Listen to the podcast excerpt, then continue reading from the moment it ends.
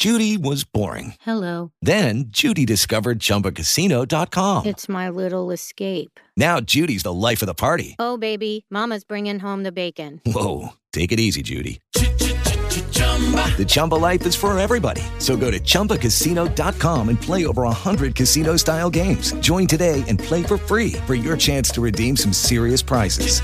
chumba ChumbaCasino.com. No purchase necessary. Void where prohibited by law. 18 plus terms and conditions apply. See website for details.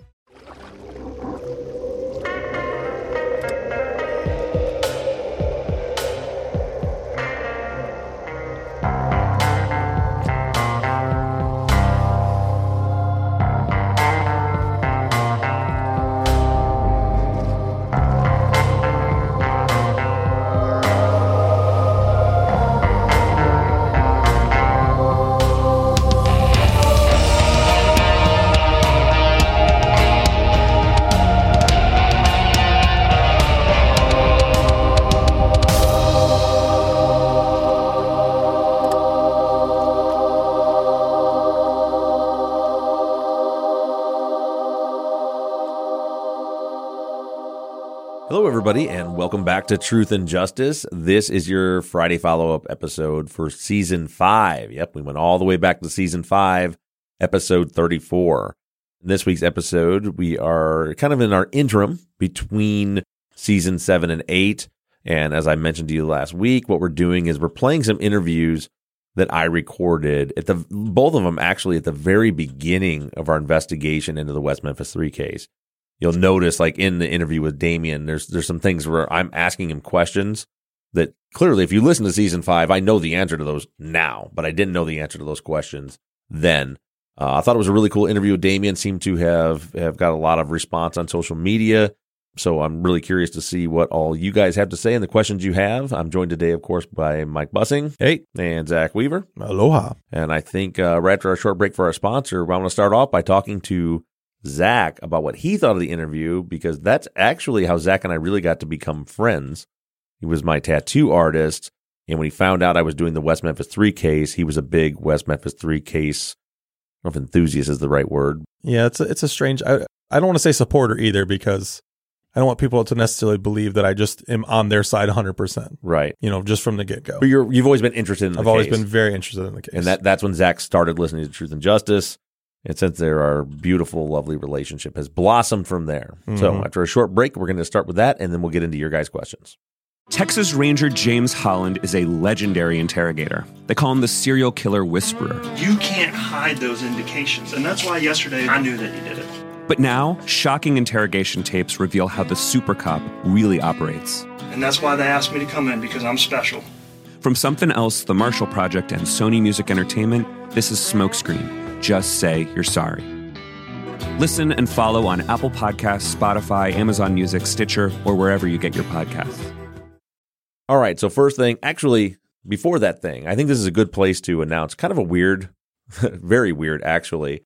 But people have been asking us to do. We do fan meetups whenever we travel, but we've never actually done a fan meetup here locally, and uh, we're still not going to. sort of, but we sort of are. So, th- and this is really a, a weird thing for uh, Truth and Justice, but uh, th- thought I would announce this in case any of you guys want to come out and meet the crew. Uh, Zach and I just recently both discovered that we both have um, kind of a bucket list that we've always wanted to try out doing stand up comedy, which is a strange thing to talk about on our murder podcast. it is a little strange. Right. But but it's I was just thinking this literally came to me as we're sitting here recording that it might be a good opportunity for anybody who wants to see some us bomb and do terribly. It's something we've never done before. Mm-hmm. Um, and also have an opportunity to to meet us. Any of you that are here local in the if you're where we're at, if you're near South Bend, Indiana, uh, that's where we're going to be next Tuesday night. Uh, you can come check it out. So we are going to be what's it called? The Drop. The Drop Comedy Club. The Drop Comedy Club next Tuesday, March 10th at uh, 8 p.m. The show starts. It's an open mic night, and they were gracious enough to give both myself and Zach a slot to to check one off our bucket list, which Mhm. for me is to eat shit at a comedy club in front of lots of people. Uh, I'm hoping I don't do that, but there's a there's a distinct possibility that's going to happen. I'm counting on myself doing it. yeah. But it's just funny because we, uh, you know, I, I had mentioned to my son that I've, you know, it's just one of my buck. I've just wanted to try it one time, just see if I can do it. Don't care after that. Don't care if I ever do it again. I mentioned to Zach, and he's like, "I've had the same idea." Yep. And so, I've wanted to do it for a while. Even my wife was like, "Yeah, that's yeah, you'd want to do that." When your wife mentioned to my wife that that he's- she's like, "You know what these idiots want to do?" exactly what her text said. Yep. And my wife was like, "Yeah, no, I know he wants to do that. It's been a while." Yep. And so we are going to give it a shot. So if you uh if you want to come it, again, it's a weird thing that it's a comedy show for us, but we'll be there having drinks at the Drop Comedy Club Tuesday night, March 10th at 8 p.m. in South Bend, Indiana. And uh, I'm sure Mike will be there supporting us, Right on, man. laughing at our jokes no matter what. No, I'm gonna be completely stone cold faced. He's gonna heckle, he's gonna heckle us. Throw tomatoes and, and Yeah. lettuce at us. Absolutely heckle us. All right. So that being said, there's your there's your meet and greet. Locals is going to be at the Drop Comedy Club. Now, Zach, you we haven't talked about this at all, but you being very very interested in the West Memphis Three case, you've never got to hear that interview before. Thoughts, questions?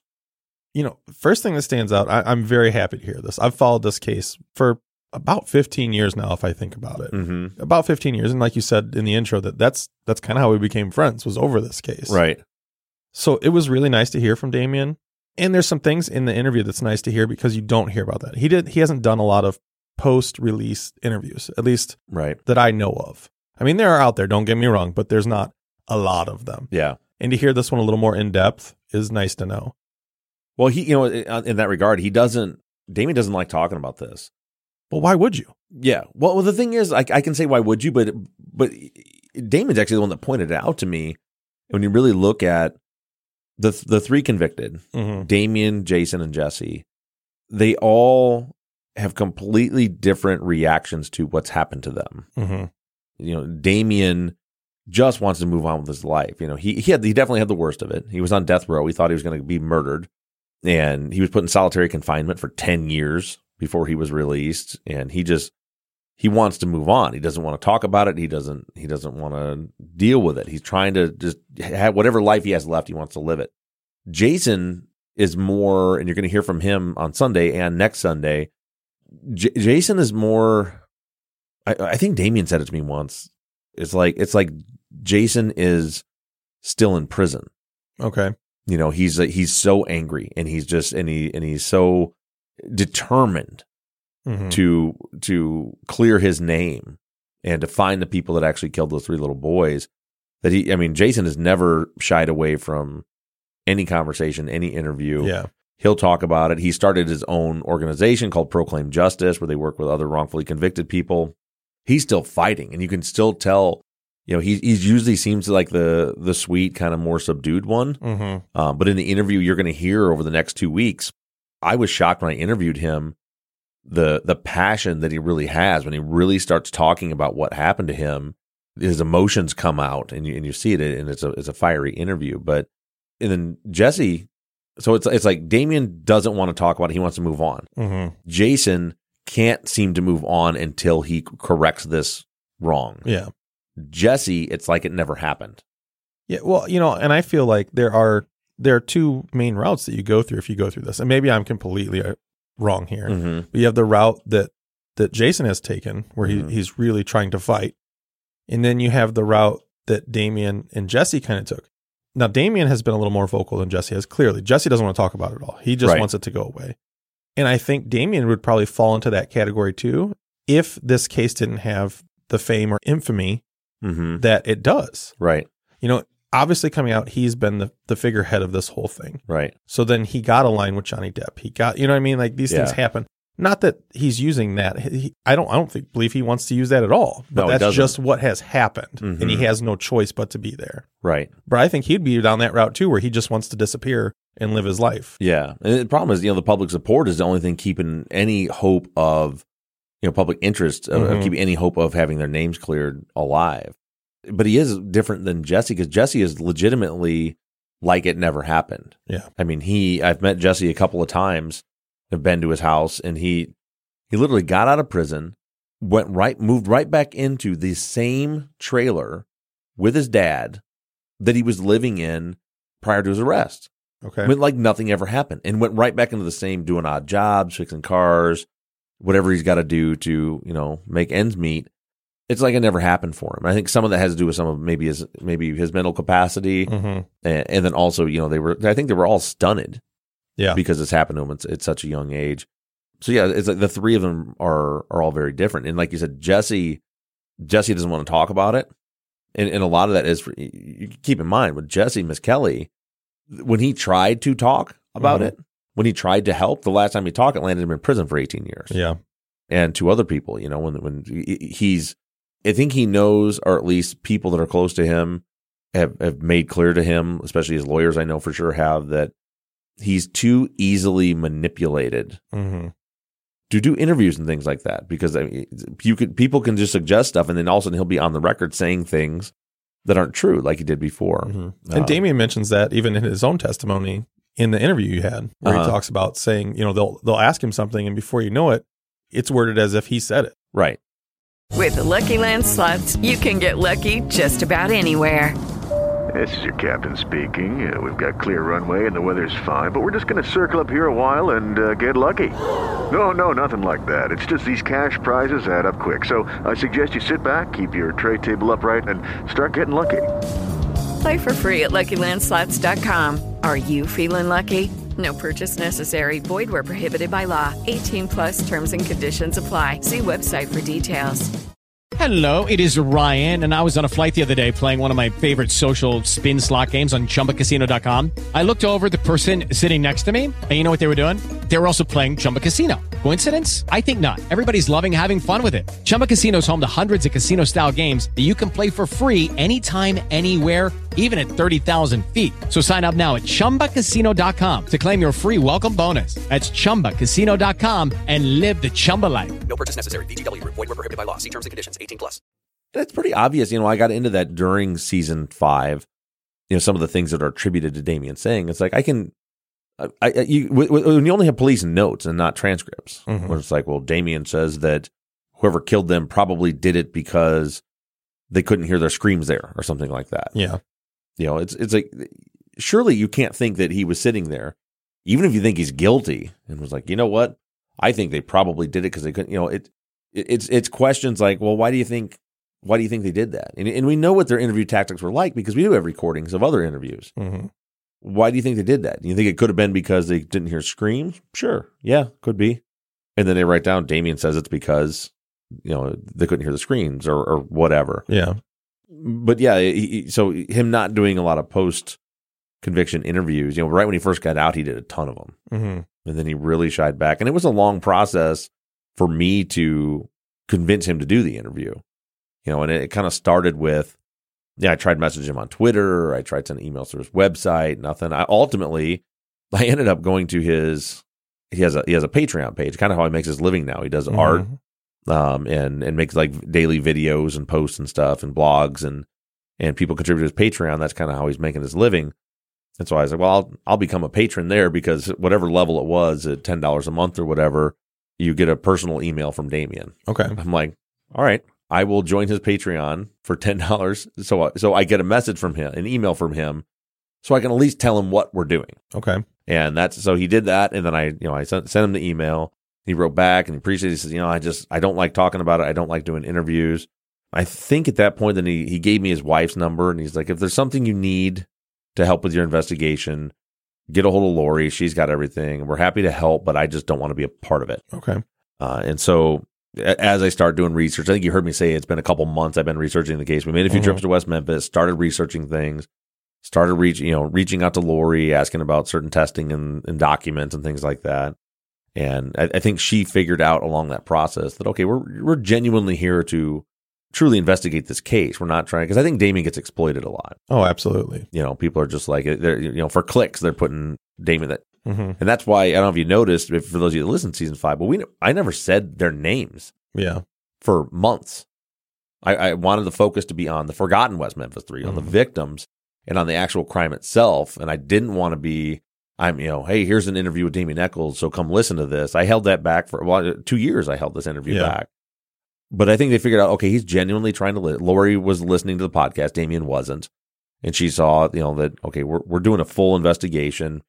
And then I asked again, I was like, I would love to get Damien's thoughts on this. Now, Mhm. at that point, we knew the TV show was coming. And I was like, you know, can we do an interview? Will you let us film it, you know, for this? And finally they agreed, okay, that's fine. You can come out to New York in their little Harlem apartment and, and do the interview. And so immediately we packed up and went.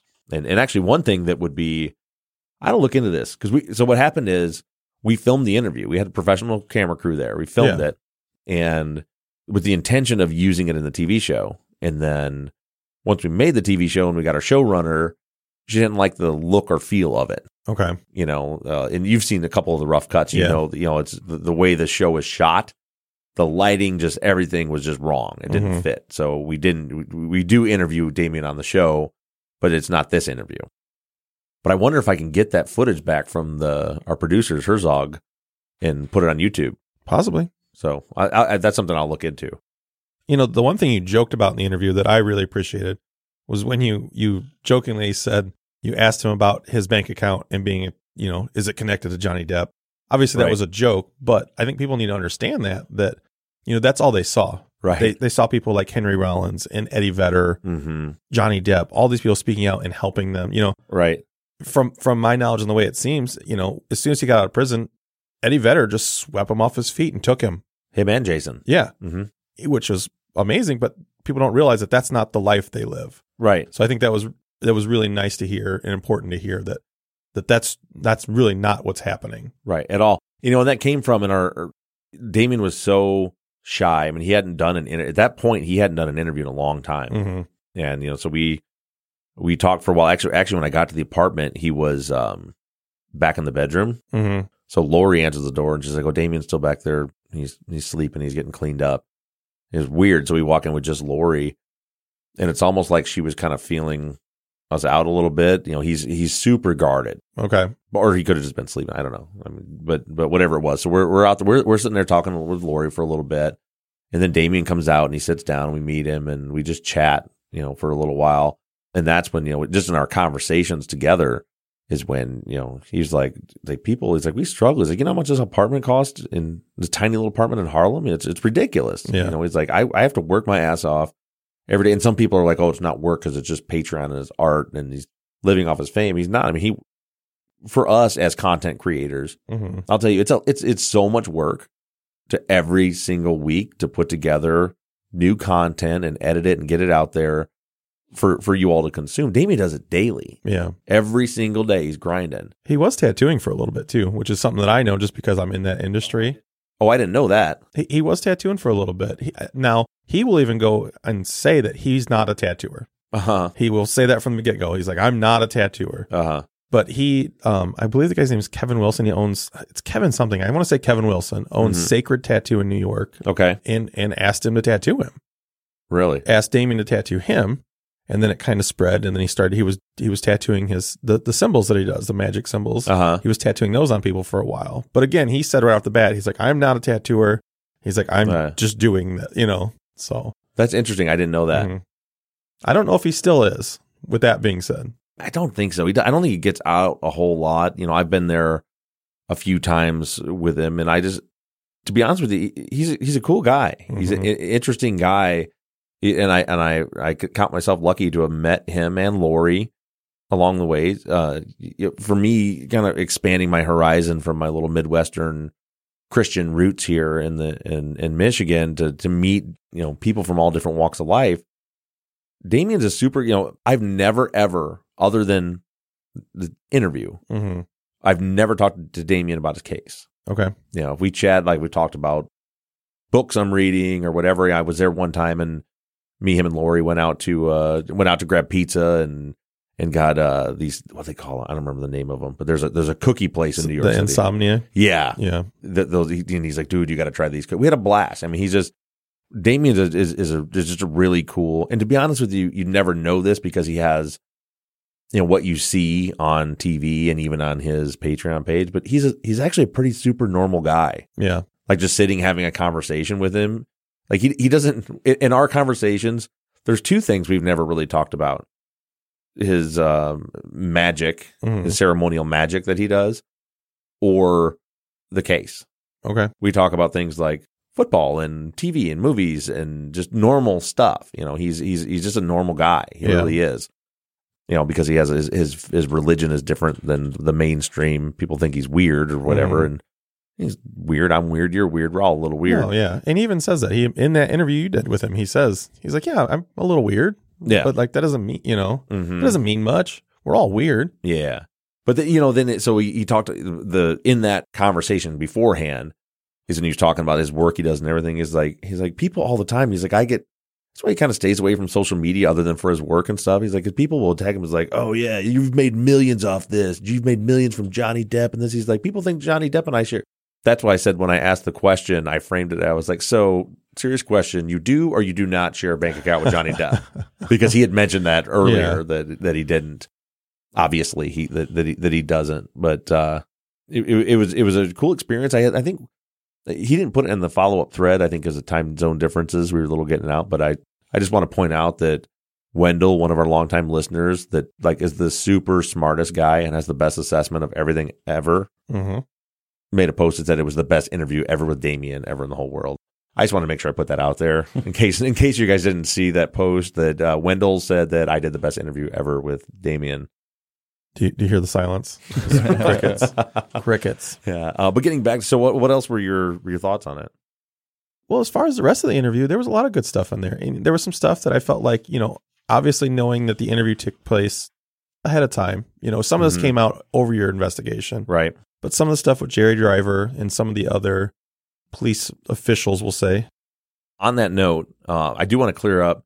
There was some editing done Mm-hmm. that kind of made it sound like Damien was saying Jerry Driver was arrested for doing stuff with young boys. Mm-hmm.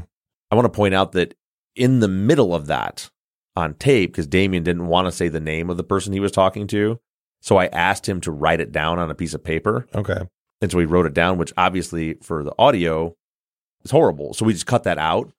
But because that piece was cut out, it kind of sounded like that's what he was talking about. But I want to point he wasn't saying that was Jerry Driver. Okay. As far as that, it was, it was someone else that he was referring to. But he did talk about how he got on the radar. You know what I mean? And that Mhm. was that was interesting stuff to hear. Yeah. Yeah. I thought it was too. And yeah, some of the insight into, honestly, to me, the, the parts that were the most interesting is just like about his life after prison. Yeah. And you know, I have weird thoughts on that. Like I get that he wants to be out, but like why move to New York? You know, you, you have you've been in solitary confinement for 10 years. Mm-hmm. And I know he traveled around a little bit, but New York, you go to like the busiest city possible. It's is is it really interesting? And I don't remember.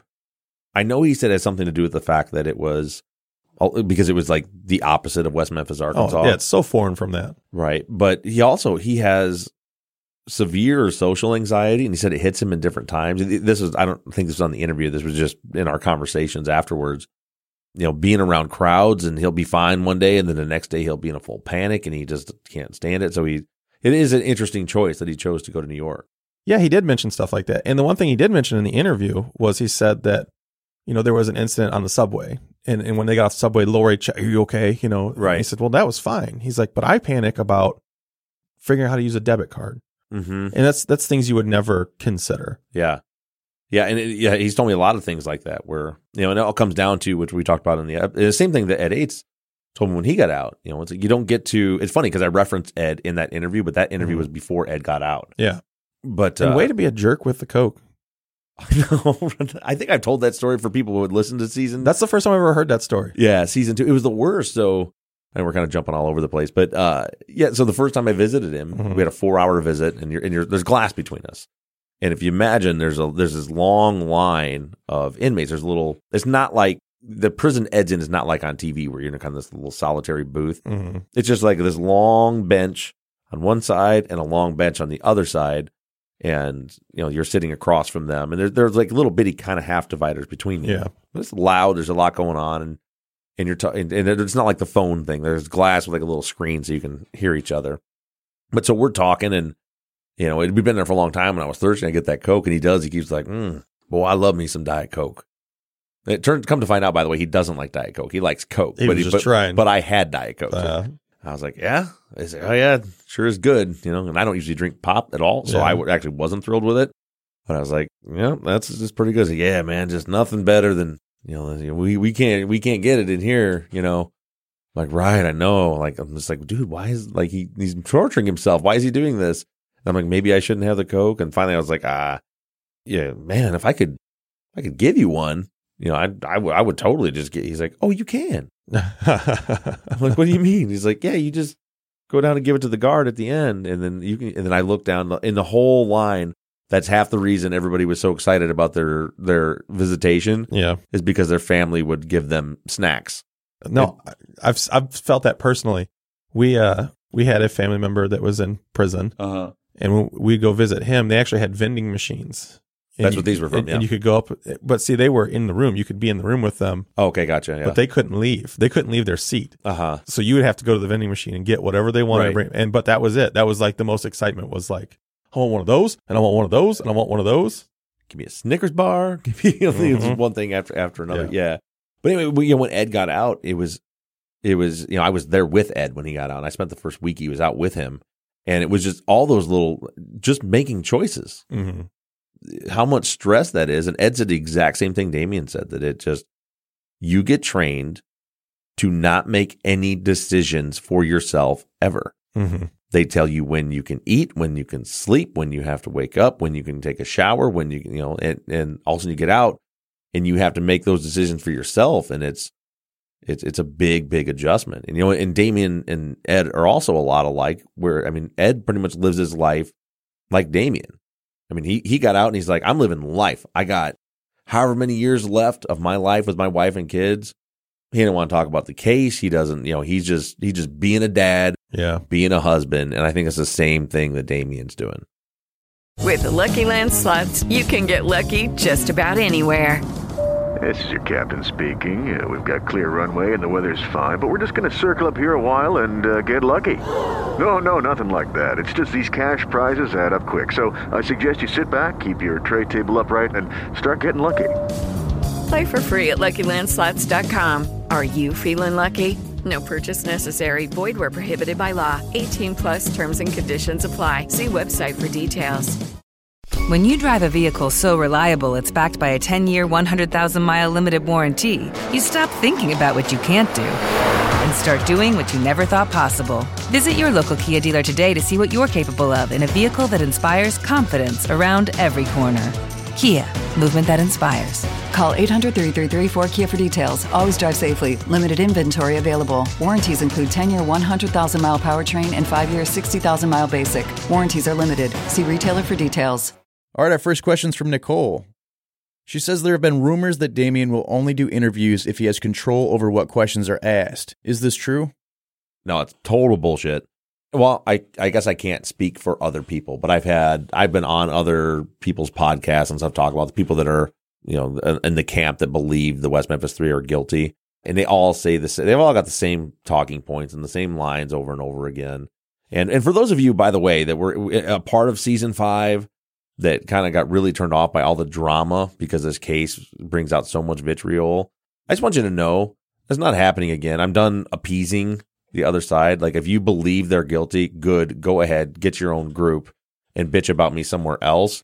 That's not going to be happening on our podcast fan page. And we just wanted to be make sure we did our best to be not biased when we were covering this case the first time. And because of that, we let people stick around that were being pretty awful because we didn't want them to think we were kicking them out because they disagree. I'll tell you right now, I'll kick you out if you disagree. And I say that half jokingly. Obviously, we're perfectly fine having people in the group talking about from a different van- viewpoint and having a different opinion on the case. Absolutely. But I'm not going to listen to, I'm, we're, we're not going to put up with insults. We're not going to put up with ugliness on the page. And I'm also not going to, going to tolerate the constant reciting of the same talking points over and over again. Those points have been made. And, you know, I, I disagree. I'm 100% convinced West Memphis Three are innocent. If you don't like that, great. Don't like that, go complain somewhere else about it. And this is one of those talking points. Everybody says, well, Damien only does interviews if he controls the questions. I explained a little bit a minute ago how this interview happened.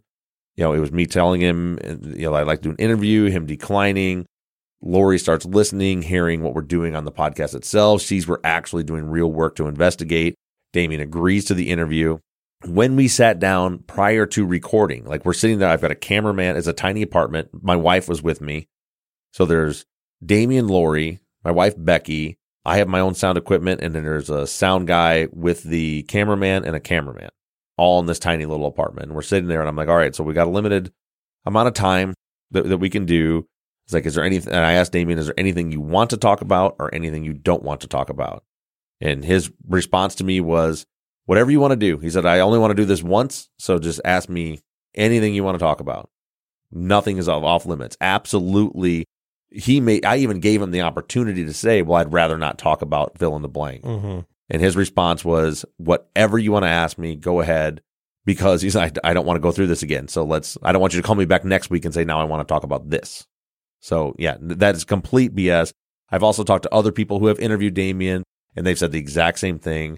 I guarantee you there is not one verifiable source anywhere where Damien has said, I'll only do the interview if you only ask these particular questions. He had no idea what I was going to ask him and didn't care what I was going to ask him prior to the interview. All right, this one's from Tank.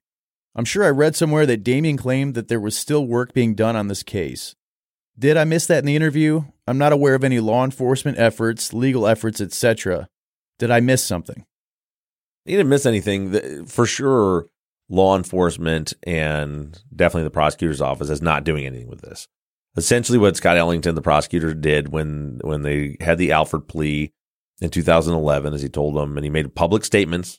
He, he made this statement very publicly that if any new evidence comes forward, that he would reconsider it and consider reopening the case if it's credible evidence. And then he's done nothing ever since then. When our series on Oxygen airs, we're going to get a lot more into that. So I don't get in, too much into it now. But in but no, there there is efforts. Obviously, there's our efforts. Uh, and I said when when Tank says here, he means like the Truth and Justice Army on the fan page and and our work. We're doing our own investigation, and also you know, Damien and Lori. You know, Lori kind of handles most of it, but you know their legal team has done. He well, he mentioned a few things that people didn't. I don't. I don't think any of that. I think some of that was new information as far as what was made public before about them going into someone's house from back then and pulling up the flooring. I totally forgot that that was talked about in there. Yeah, that was that was pretty groundbreaking to me. I didn't know about any of that. There was a lot more that we didn't and, get into and in the, the interview. The vehicle mm-hmm. that they checked for, and they found blood in both. Right. So that that was pretty groundbreaking. I had never heard any of that. Yeah. Well, and, and just you know the efforts that they're going to, you know, in that. So for people who know the case, they know who we're talking about. For those of you who don't, I'm not going to get into it right now. But yeah, so one of the people who some people consider a suspect sold his truck like right away, like with I think with the days or weeks of of the murders. Mm-hmm. Yeah, and it was in in that truck. They they tracked it down, found it. They had the the the VIN number scratched, you know, removed from it. It had disappeared off the earth, but somehow they found the truck and did testing on it. So there's a lot of stuff. We talked about the one witness that they got to agree to do um, to be hypnotized. Mm-hmm. I think we already talked about that was David Jacoby but yeah, there, so there's a lot of stuff going on, and then you have Jason on his side with you know his proclaimed justice, and they have they have investigators, and they have a constant effort of trying to. So so every time, so say the truck, they try to track it down, they find it, they test it, and they find it looks like there's some blood in the truck. They can't get any DNA profile from it, and it could be completely innocuous from some other thing, whatever Mm-hmm. maybe. But like, there's nothing really groundbreaking there. They're not doing a press release saying they're doing that. So people think because it's not being eh, advertised that they're not doing anything. There are things being done, and there's still stuff being done right now as part of our efforts as well. That they're just not made public yet. So, so you didn't really miss it, Tank, but there's there there are things happening. They're just not necessarily talking about it at the moment. All right, Michelle says since they had to plead guilty to get out of jail, when the real killer is caught, will their records be cleared? Not sure how it all works in the States because I live in Canada. Yeah, so it, it's a complicated process. The the the three were let out of prison on an what's called an Alford plea. Those of you that aren't aware, or a quick refresher. Essentially, there was enough evidence that the state acknowledged that most likely their conviction was going to be overturned in court, and most likely, if they tried them again, they probably wouldn't win. But there, of course, was still risk there on both sides, uh, because at the same time, the defense was like, "Yeah, our conviction is probably going to be overturned," but also you know, there's a risk that maybe it won't be. And if it does, we go back to trial, we could end up losing again. So the, the defense proposes to the prosecution, what about an Alford plea? and and the state agrees to it, and then the, the state's actually the one that drafts it. They're the only ones that can actually put this agreement forward. But essentially, it says, "All right, we'll tell you what: if you plead guilty to the charges, we'll sentence you to time served." And so the net result of that was that you know they had served 18 years and some change. They plead guilty. They were sentenced to 18 years and some change, but they had already served. They walked out free, but they walked out free as convicted murderers. So they'll live their life like that forever unless the only thing that can happen is their conviction would have to be overturned again. Mm-hmm. At this point, the only way that can happen is through a claim of actual innocence, which would mean we've proven somebody proves who actually murdered Stevie, Michael, and Christopher. By doing that, the prosecutor would have really no choice but to reopen the case, dismiss the charges against the West Memphis Three, vacating their convictions based on actual innocence, and then charge the new person with, or people, whoever it is, with the murders, and if they're convicted and get sent to prison, and then yes, then their then their records would be clear. And maybe I'm stepping out of place, but I believe with the Alford plea, there's some monetary things there too. Like you know, when you see somebody wrongfully convicted, they they're able to get out, and the state awards them right X amount of dollars per year that they were incarcerated. And I think with the Alford plea, that voids all of that. Yeah, because they're guilty. Mm-hmm. And it, it's not so much really in Arkansas. People say it saved the taxpayer a lot of money, but as far as I know, Arkansas is not great at compensating wrongfully convicted people. Okay. Like I don't think anyone's ever won a lawsuit against them that was wrongfully convicted. But you know, it could happen. But but with an Alford plea, the advantage to the defendant is you get to go home. Yeah. I mean, Damien's. I mean, Jason and Jesse had life sentences, but Damien had death sentence. Mm-hmm. So it's like right now, today, you get to go home, and this is over for you. You can never be charged again. tried again for it. You're going home. Well, and Jason didn't want to accept it. Right. I- that was a big part, you know. But like he said, and I don't know if it's in the other interview, but like he said, I mean, he says, but they're trying to kill Damien. Right. Yeah, they're going to kill Damien, Mhm. and so and and he was, you know, their lawyers were leaning on him, like, hey, because because Jason had a pretty good life in prison, as Mhm. far as a, a life that you can have in prison. It wasn't bad. You know, he had a job, he knew people, he was in pretty good with the guards. He had built a life for himself, so he's like, I'll wait here until I can clear my name. But they're like, well, how long are you going to wait? Because they might kill Damien before your your, your chance comes. But but you know, the, the, so the advantage is you get to go home right now. The disadvantage is you live as a convicted murderer for the rest of your life. Now for the state, it's kind of a punt. They don't win and they don't lose. So they they let you go. Mm-hmm. So hopefully you quit messing with them. You quit- filing appeals and Yeah. keep fighting, quit fighting them. But at the same time, you still get to say they're guilty. The case is closed. We don't have to reinvestigate because they pled guilty. And then they get to, even though with an Alford plea, you're able to plead guilty while still maintaining your innocence, which you typically can't do. If, if you if you can't say I'm pleading guilty but I'm innocent, a judge typically won't accept that. There's Yeah. a, there's a specific Supreme Court ruling uh, called the Alford case is where this ruling came from, where they allowed it to happen. It's not what it was originally intended to be for. But so the state gets to say, and they always do the same thing, just like them. They're like, yes, we will allow you to plead guilty, but maintain your innocence. And then six months later, when someone wants to talk about it, either to themselves or someone asks the prosecutor about it, it's like, we, are, we already know who did it. They pled guilty. They Mhm. pled guilty. They're guilty. And it's like, you, you don't get to go. It was very clearly in your deal, they maintained their innocence. It's very obvious. They said on the record, I am innocent, but I am pleading guilty. Mm-hmm. But they like to forget that. So, but that's the advantage for the state is they can't get sued because they pled guilty. Mhm. They get to say the guilty person served their punishment for this. They don't have to reinvestigate the case anymore. Now, the, the downside of it is that they also lose a little because they're letting these people go. And so, you know, I, I think that the the the DA there has had they've had their heads in the sand. The whole office had their heads in the sand since the um, well, it's been Ellington ever since then, since the Alford plea, just hoping people will stop talking about it. It's one of the reasons why we started this podcast up again and why we did the TV show because we don't want to stop talking about it. We want to solve. We want justice for Stevie, Michael, and Christopher, and see the records cleared for Damien, Jason, and Jesse. So, like you said about Ellington, you know, myself included, and so many other followers of the West Memphis Three, we kind of did the same thing. You know, I'm very guilty of that. Of once they accepted the, the Alford plea, and got out, Free the West Memphis Three. We won. You know, we Right. freed them. So we kind of gave up. There was a lot of us that did that. You know, I'm I'm mildly ashamed to say that. Mhm. Actually, I'm really ashamed to say that, but it's the truth. So it's it's I'm happy to see that you're picking this back up. Yeah. Well, it's the same thing with that Ates case. There's stuff being done in that case that drive me crazy that's dragging, but same thing. Like we were fighting to free Ed Ates, the hashtag free Ed Ates, free Ed Ates. We freed Ed Ates, but Ed Ates is still a convicted murderer and Elnora Griffin's killer has still not been caught. And a lot of us have set, a lot of people have really settled back on that, partially because we're not talking about it because we can't right now. But Mhm. that's another one. Like I won't let that go. I'm not done. I will not rest until Ed Ates is exonerated, and I will not rest until Elnora Griffin's killer is caught. It's the same thing with this, but it's just man, you go nine years now, coming up on nine years they've been out, you know, and it's, it kind of fades away. But we're we're trying to keep it in the spotlight.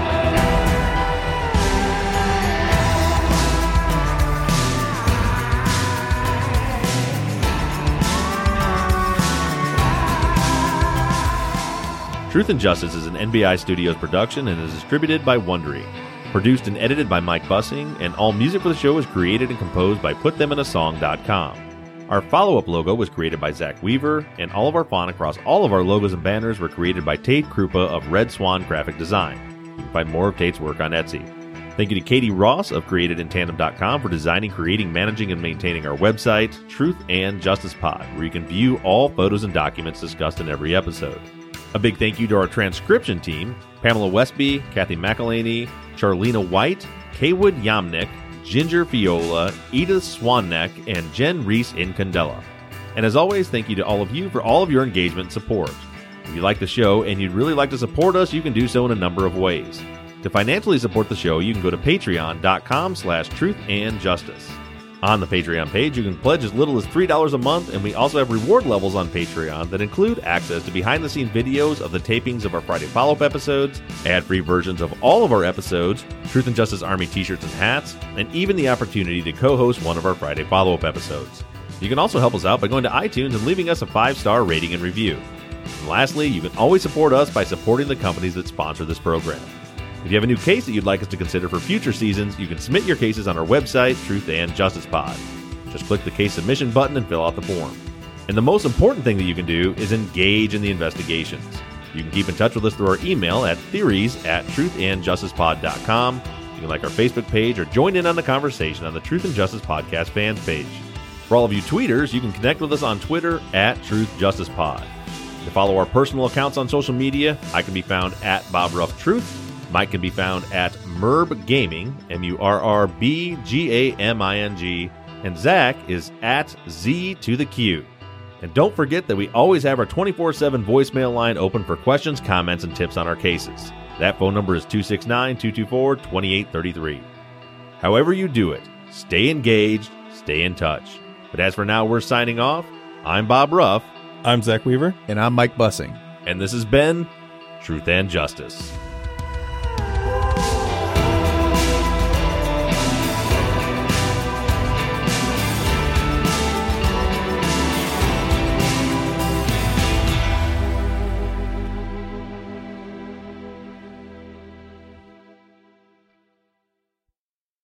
Is it demeaning and or disrespectful to refer to someone as a co-host? I don't know. Why? I mean, Did that come up? No, but I always think Oh. about I think about a lot of Bob and Weave. Like if I'm the one that introduces, like I'm your host and my co-host, which I just mean like the other host. Yeah. But then sometimes I think co-host sounds like it's less than of a host. Mm, I don't know. Maybe. I, I never thought. yeah, about there's a little bit of that. I guess. Thoughts, theories, feelings? That's not a big deal. Yeah. No, just I don't know.